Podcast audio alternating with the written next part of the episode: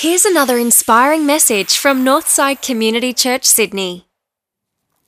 Well, we know the carol, don't we? Tis the season to be jolly, fa la la la la la la la la.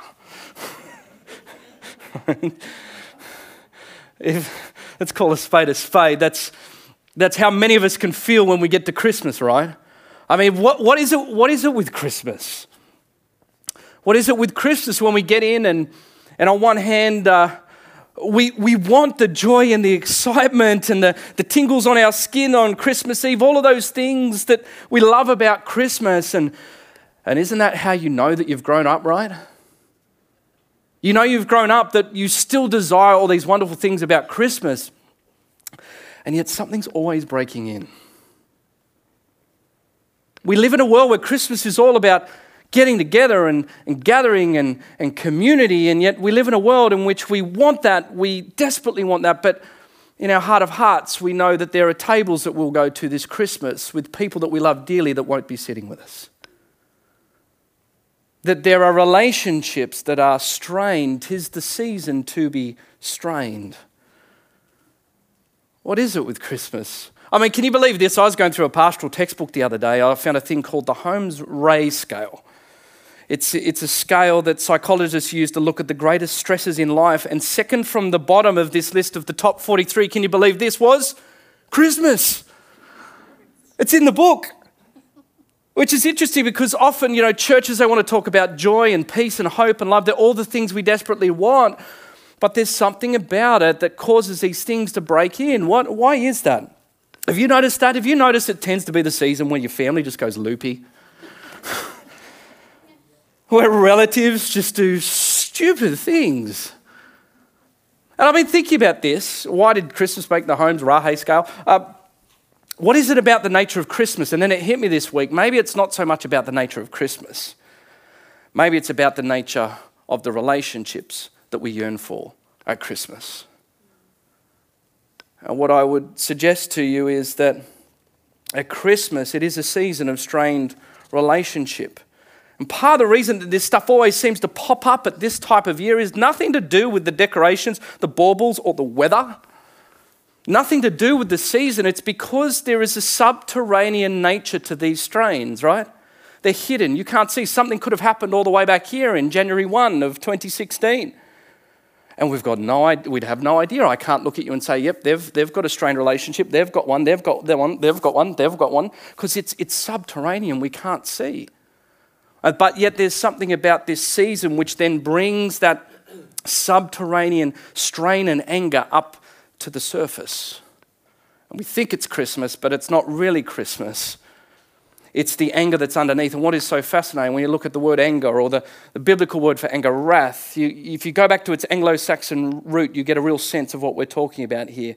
Wrath comes from the Anglo Saxon word uh, to writhe or wraith or wreath which is something we know about at Christmas. I've got a wreath on the door. A wreath is where you take sticks and you twist them into shape. So we talk about this subterranean anger. What it is, it's, it's not just, suddenly we discover it's not just about an anger from a hurt or a pain, it's, it's an anger that will twist your soul. And what it means for you is that, that we're about to move into something this morning that, that if, you, if you don't if you don't grasp or you're not, not at least willing to work upon, it's something that can totally twist you out of shape. Which means for some of you this morning, if you say, hey, my relationships are fine, then I, I, I don't need to deal with this. You will. but I also want to say, too, if you're in the midst of a strained relationship, you're unreconciled to someone, you can think that you've dealt it, that you've buried it, that it's gone subterranean. You've returfed the landscape of your life. No one can see that it's happening, but can I suggest it has the potential to twist you out of shape if you don't grab this this morning? And I say this too my heart is heavy this season. I know many of the stories that are here, I know many of the strains, I know many of the pains. I believe that Jesus has given to us in, in this give, it's going to give us a, a, a, freedom when we leave this place, the potential for a freedom um, that we often as Christians don't discover. Now, before we get into it, can I, why don't I just front load the application of the sermon? Why don't, why don't I give you the why don't, why don't I give you the why, the why before we go through the what, the application piece? Let, let me give it to you right up front with what Jesus is saying here when he's talking about this parable of the unmerciful servant. Here it is so it can ruminate with you and this can sit with you. The whole point of the sermon is this Jesus says to us through his story that if someone has hurt you or pained you or caused you some sort of wrong in your life and you're hurting from that and there is a lack of reconciliation, he says, I expect you, if you are my follower, if you are my child, if you're in me, I expect, no matter how many times they've done it or who's done it, I expect you to be the one to make the first move. And I, I front, I front load that because I, I wrestle with that when I think about the people in my life that have hurt me. Because can I say to you right now, how you react to that is, I know how you're reacting to that. You go, I don't want to. I don't want to. I don't want to move. You, you like those, uh, those two guys down in Picton. Did you guys ever see the YouTube clip recently in the papers of two guys in Picton went across a one lane bridge? And they both met in the middle of the one lane bridge and both refused to move. An hour and a half later, the police had to come down to them in order to break them up. They both got fined for it.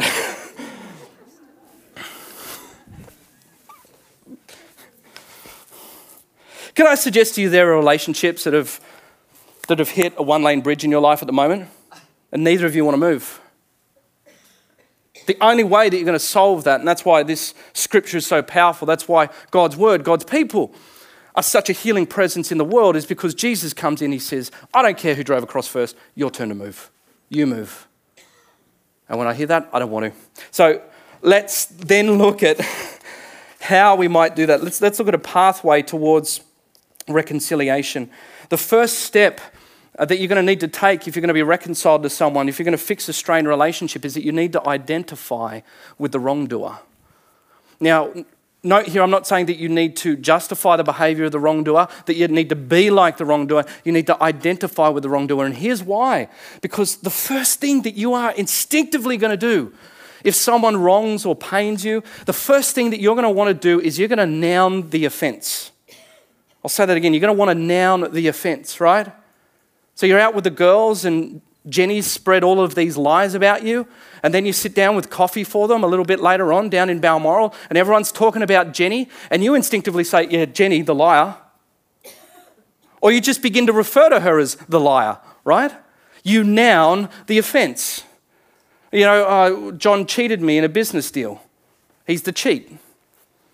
There's a show called Cheaters, by the way whether you noun the offense. It's called cheaters. You, you ne- in other words, there is going to be an instinct within you to two dimensionalize the, the person who has pained you. To just give them a blanket, a blanket statement that says, well, John's the liar. Jenny, Jenny's the liar. John's the cheater. Um, I sort of see it a bit like, uh, like a, a, caricature. There used to be a guy down at the Rocks that, that used to cut out shapes of people's silhouettes on bits of paper. He'd, he'd, look at your silhouette and he'd cut that out, but he'd always accentuate your big nose or, or a part of your head. He, w- he would always accentuate the bad things and minimize the good things. That's what we do, right, if someone hurts us. We caricature them, we, we two dimensionalize them, right? Someone wrongs you and hurts you and lies, you know, they're a liar. But if you lie, oh, hang on, they, they don't know my upbringing. You don't know my context. You don't know what I've been through. You see, they're 2D, you're 3D.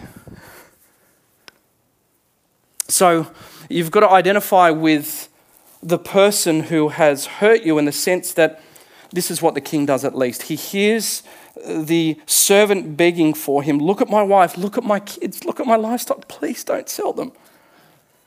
And it says here that the servant begged, and then the king instead uh, it goes here and he says, verse 26, at this the servant fell to his knees, begged. Verse 27, and then the servant's master took pity on him. A guy called Dan Harmon, who's a, a, a, screenwriter in, in Hollywood who unpacks the power of story, he said this really fascinating thing. He said, if you don't strongly establish a character in a movie or a story, your audience will instinctively gravitate towards and focus on the one that they pity. In other, words, the, in other words, the character in a story, of none are strongly set, the one that the audience will identify with the most is the one that they pity. There's something powerful about pity. The Greek word means to set your heart out to them. It means you identify, you see their point of view instead of two dimensionalizing them, you three dimensionalize them, and your heart goes out to them. And so to take pity upon someone starts to run through your mind all the things in which they could be just like you. And that is why it's so important when someone wrongs you like that, because we'll have this little self justification engine that will take off in our hearts. And it will try and grab everything and suck everything that person has done, and it will label that upon them. But what we must remember is this I love the way that uh, the theologian Miroslav Volf puts it. He says, Forgiveness flounders when I exclude my enemy from the, communi- from the community of humanity and I exclude myself from the community of sinners. See what he's saying? That's two dimensionalizing people. And to identify is to say, it's not to justify the actions of the person that's hurt you, but to be reconciled to yourself first and foremost, to say, I haven't done that, I may never do that, but there is a capacity, there is a capability within me, if I'm real, that could do that. And therefore, we're no different. And it gives us the basis for our hearts to at least be set towards them. Uh, identify with the wrong viewer. It's not justifying what, what, what's going on. But here's the, here's the second way on the pathway. If you identify with the wrongdoer, the second way that you can move towards reconciliation is that you deanimate the GIF by paying down the debt. Now, I recognize the morning congregation, there needs a bit a bit of explanation about all of this. But it's uh, the latest release in iOS 10 for the iPhone is uh, animated GIFs are all the rage, aren't they, guys? We've got Amy down here, part of our youth ministry. They're so, they're so cool right now, animated GIFs. GIF, is it? It's a gif? Well, it could be GIF, GIF. Maybe I'm showing my age. 35. I'm not young anymore, Jess. It's a GIF. Okay, we've sorted that out.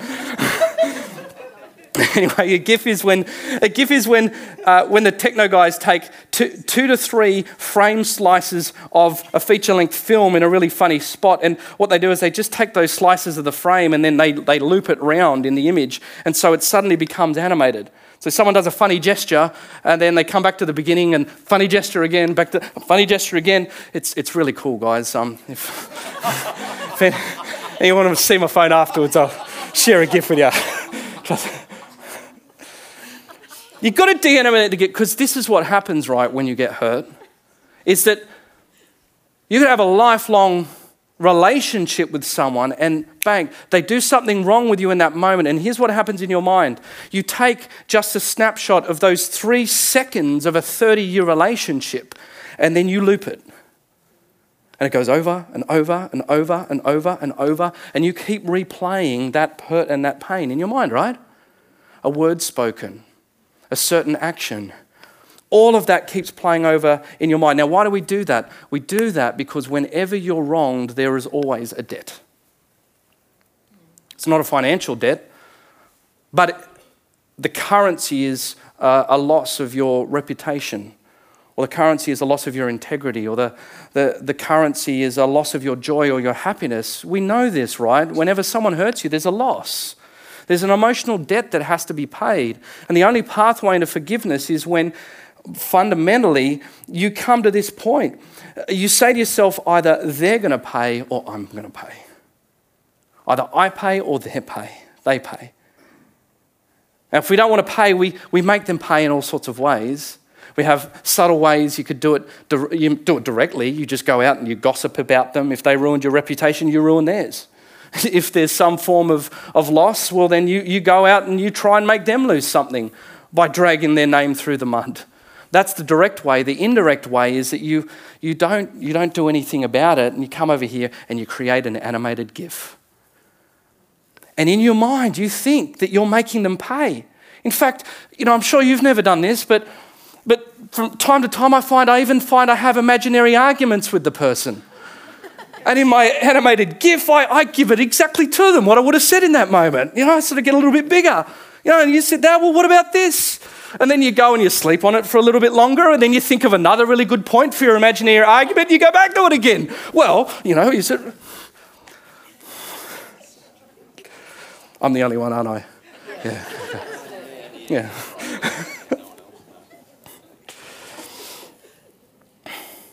you think you're making them pay, but what's happening? You're creating, you're creating a wreath out of your soul. You're twisting that thing with a nice circle that when you're done with it, you could hang it up on your front door at Christmas. You think, you, you think, you're, you think you're paying them back, but they're paying you back. Guess what? They're not even in the room. Sounds crazy, doesn't it? You've got to de-animate the gift. You've got to break out of that cycle of constantly playing the video in your, over in your head time and time again. And this is how you do it. You make the commitment to say, I'm not going to make them pay, I'll pay. And here's what forgiveness is forgiveness is the decision to say, I will pay. I will absorb the debt. I will pay this down. Even though I think morally I was in the right, I choose to pay this down. If some, someone comes to you at a Christmas party this year and you, you, are wearing a, a $500 fashionable dress from Dotti or something like that, can you? Sorry, you can't get 500 dresses from Dotti, Dotti can you? And you girls, you get my point. But someone spills that over, over your dress, you know, what do you say? You know, I'm, I'm so sorry if they say, look, I'll, I'll pay you back. And you say, no, it's, it's, it, this is priceless. can't pay this back. right? You've got, to, you've got to absorb the debt. The thing's useless. You can't go to a party like that with a stain down there. You pay, right? And so you pay, it means in every moment that that animated gift comes back into your mind, in that moment when you choose, you're about to choose to have the imaginary argument, you refrain. And as much as there's a small pain in this moment, you're saving yourself from a much greater pain in the long term. De-animate the gift and choose to pay down the debt. Here's the last one. You've got to not only identify with the person, this is all progressive, by the way. Don't try and do step three if you haven't done these two, and I want to show you why. First of all, you've got to identify and say, I'm, I'm not that different. Then you've got to de-animate the gift and pay down the debt yourself. The last thing that you need to do is you need to master the art of the graceful approach. When, when we get hurt, what happens? I'll show you what happens, and excuse the analogy, but I want to make the, the contrast. unsophisticated people, when they get hurt, they get themselves worked up. They swear, they punch, they fight, they slander, right? What do sophisticated people do when they get hurt? They withdraw. Sophisticated people master the art when they get hurt, they master the art of the, great, the graceful withdrawal. You ever notice that? Where, oh, we're friends. It's fine. Don't worry about it. And then and they, they inch back slowly, slowly, slowly, slowly. I know this, I see this all the time. People, people in our part of the world are the masters of this. We see it all the time in the real world, we see it all the time in the church community. Someone hurts me, I'll just head to this side of the auditorium. Someone hurts me, I'll just go to this group because I don't want to make a fuss about it. And see, it's, it's, it's veiled under the guise of reconciliation and peace, but it's far from it, isn't it? And it's, it's why it's so fascinating when you go back and you read this passage up in chapter 18 and, and, and what um, Jesus is talking about, before you have the parable of the, the unmerciful servant, uh, the pericope, the title is talking about dealing with sin in the church. And it says, if your brother or sister sins, go and point out their fault just between the two of you. It says, go out and point that out. You know, the word to point it out is actually the fundamental word to evangelize. It actually says to go and evangelize your brother and sister about the fault that they have. Now, what is this? This is not withdrawal, this is an approach. And why would you need to evangelize a person if they've hurt you in that way? What Jesus is saying is when someone hurts you and pains you in relationship, there's an element of spiritual blindness. They haven't seen something properly. And so Jesus is saying, for heaven's sake, if someone has hurt you, whatever you do, if you have identified with them and if you've worked it out, and this is crucial because I want to come to this in a second, then you mustn't withdraw. You must master the art of the graceful approach, so not as to seek justice, but in order to wake them up from the thing that they've been doing all the time. Now, here's the critical one if you have not paid down the debt, if you have not let go of this, what's going to happen when you go in this moment? You're going to say, I'm going to, I'm going to go to go and wake them up. Are you, are you really? No. You're going to go in there, you're going to say, I'm going to seek forgiveness. You're not seeking forgiveness, you're going to be wanting to seek justice. I want to go back into that moment. I want to tell them exactly what I, what I think, but I'm going to do it in really Christian terms and I'm going to do it very lovingly. But if we're not reconciled in this second point of paying down the debt, then you're going to continue to make them pay. Don Carson says it so well. Listen to this. He says, For the line between moral outrage for the sake of God and his people and immoral outrage, because I'm on the opposite side of a debate, is painfully thin. On the issue, I might even be right. In my heart, I may be terribly wrong, precisely because I'm less motivated by a passion for the glory of God and the good of His people than I am for vindication. Ouch. So, Jesus' desire, you see this all throughout the scriptures. There's a wonderful proverb that says, if, if, if your enemy is hungry, feed them. Remember that one? And in doing so, you might heap burning coals upon their head. What is that? that sounds like vindication, but what the proverb meant is that heaping burning coals, what is that? It's waking them up. Jesus says, go evangelize to them. The proverb says, put coals on their head. The principle is this you want to gracefully move into relationship, having been resolved in yourself that you've paid down the debt, in order to wake the person up to the sorts of actions that have been causing pain in the first place. So there it is. Go and do likewise. you know, if you're like me when I find myself preaching this message to myself at nine o'clock on a Saturday night, I got this, this part of the message, and after all of this great stuff, yeah, that's right, I preached to myself. I thought it was gold last night. I thought it was fantastic. oh, that's good, Sam, that's good. Preach it. I still came back to this point right now, this moment, this millisecond. And I just loop back to the beginning where Jesus says you need to make the first move. And you know what my reaction was after hearing all of this good stuff? I don't want to. it's nice, but you don't know how this person's hurt me. I don't want to. I don't want to. And I want to say this morning, I get that. I get that. And it would be naive to think that there'd be any sense that, oh, we're going to hear this message and you're going to walk out of here and we're all liberated from the pains that someone has caused you in life at the moment. I'm not expecting that. God's not expecting that in your life. But I've got to say to you that regardless of the three points, now is that junction point where, where many, and we see this in the cycle of church, whether it's in the small or the big, when we come up into this point, the decision that you choose to make from this point onwards is the, the very thing that's going to determine whether or not you have a freedom and a liberation ongoing from this person that's hurt you. In other words, if you, you're going to come to a choice right now that you're going to come back up to that, you're going to feel this, you think the points are good, and then I don't want to, and the whole thing is going to fall back down and it's going to cycle again. And can I say in the sadness of my heart, because this is the church, we see hundreds of people who fall back into that cycle. And that is not God's desire for your life. But you know as well as I that He has given us free will in this world. And so He can't, he can't make forgiveness happen for you. This now becomes partly your responsibility in all of this. And all I want to leave you with is the fact that, that unlike many other people, why the heck can Jesus say to us, we're the ones that have to move first, no matter. And isn't that exactly what Peter was asking Jesus? Uh, verse 21, he comes to Jesus and says, Lord, how many times shall I forgive my brother or sister who sins against me? How many times have I got to do this, Jesus? Up to seven times? Anyone ever felt like that? Felt like that with someone in your life through abusive behavior or a lack of consideration or, or just a lack of awareness? And they've stung you yet again and yet again and yet again, and you're conflicted by the love that you have for this person. And you cry out to Jesus, How many times have I got to do this? Have I got to go through this? And the size of the debt is everything in this story.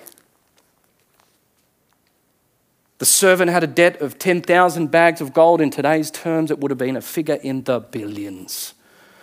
What Jesus says to us is there, there was a debt here that couldn't possibly have been repaid, and the king lets it go, cancels the debt, lets the, guy, lets the guy go. And then we're so incensed in the story, by the way, that this servant goes out and after a debt of $10 billion is forgiven, he goes and starts choking those debtors in his life for 10 bucks. We all, we all hear the story and we go, that's, that's, that's unbelievable. How could anyone do that? Friends, can I suggest to you, whether, whether you're a Christian or a non Christian, we can sense there's a debt. We can sense that, that we, don't li- we don't live that perfect life. That we don't have a foundation to stand on, upon on our own merits that is as good as we've lived lives. We, we know that there's stuff and there's junk within us that's just not right and it's not, it's not perfect. We, we sense that. I challenge you that if you don't think that, that it's there if you look hard enough.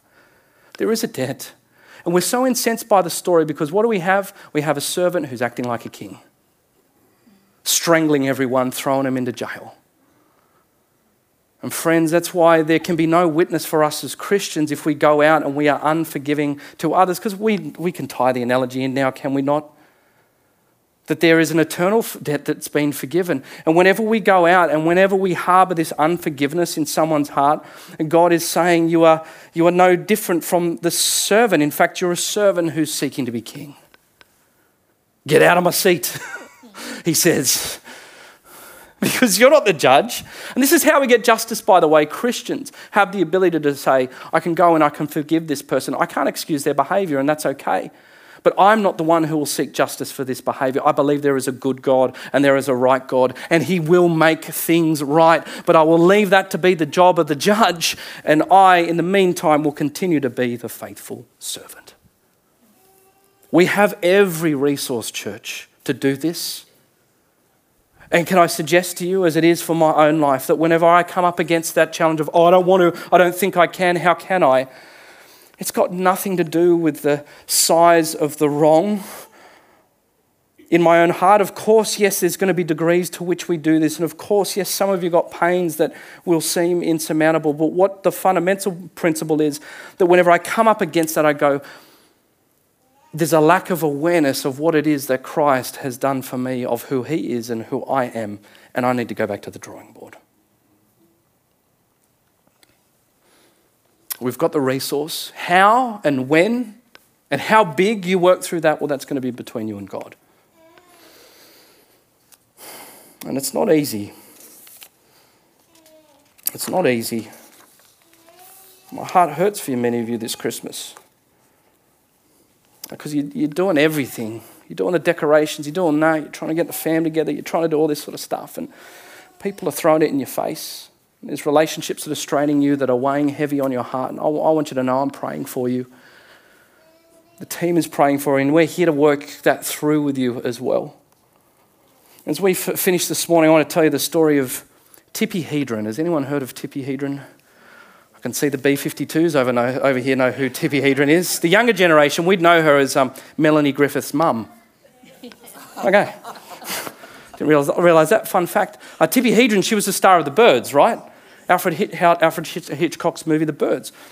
Anyway, um, hearing a bit of her story, Hitch, so they called him, uh, became obsessed with her over the years. And he'd, he'd started to fall in love with her, and, and she refu- had refused to sleep with him. And so, in so doing, when she did that, um, Hitch said, Well, you know what, I'm going to ruin your career.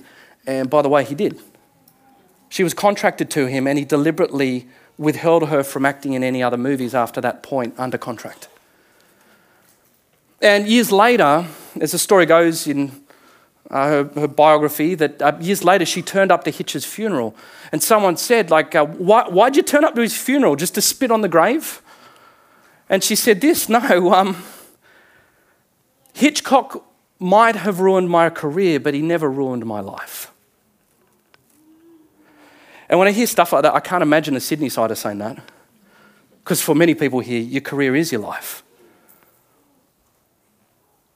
What I want to say to you is that outside of Christ and what he does for us, friends, there is a deep vulnerability in all of us. And I want to say to you that relationship, that person, that family member, that friend, that hurt, that pain, that is not your life. And when we come in and we base our foundation upon Him, as paradoxical it could be, we can be the sort of people that can learn how to forgive, as big as it has been. That can move through and say, they might have ruined my reputation. They might have um, ruined my integrity. They might have ruined my career, but they didn't ruin my life. That gift to you is available this morning. How you get there is going to be one messy, painful, paradoxical journey to do it, and thank goodness you're in community. But there is a resource for you this morning to move through these seasons of pain like Christmas. When you look at your strained relationships and say, I know that there is a pathway, I know that there's a resource, and I know now that I've crossed this one lane bridge and I'm stuck, that I'm the one to be, to, I'm the one who has to make the first move. May you consider that this week. May you process that with Him as we head to this time of prayer now. Come seek His comfort in community together. Come seek His power in community together. We're going to have the ministry of anointing. Maybe that's the sort of thing that you need to get breakthrough in your life on some of these issues of unforgiveness. We want to extend that to you now. And as we take communion and as we take of the bread and we take of the cup, let us reflect on the debt that has been paid for us. Let us reflect on the 10,000 bags of gold that has been forgiven for all of us. And may that be the very thing that fuels the engine in our life towards pathways of reconciliation. Let's pray. Well, thanks for tuning in. If you'd like to find out more about Northside, visit northsidechurch.org.au.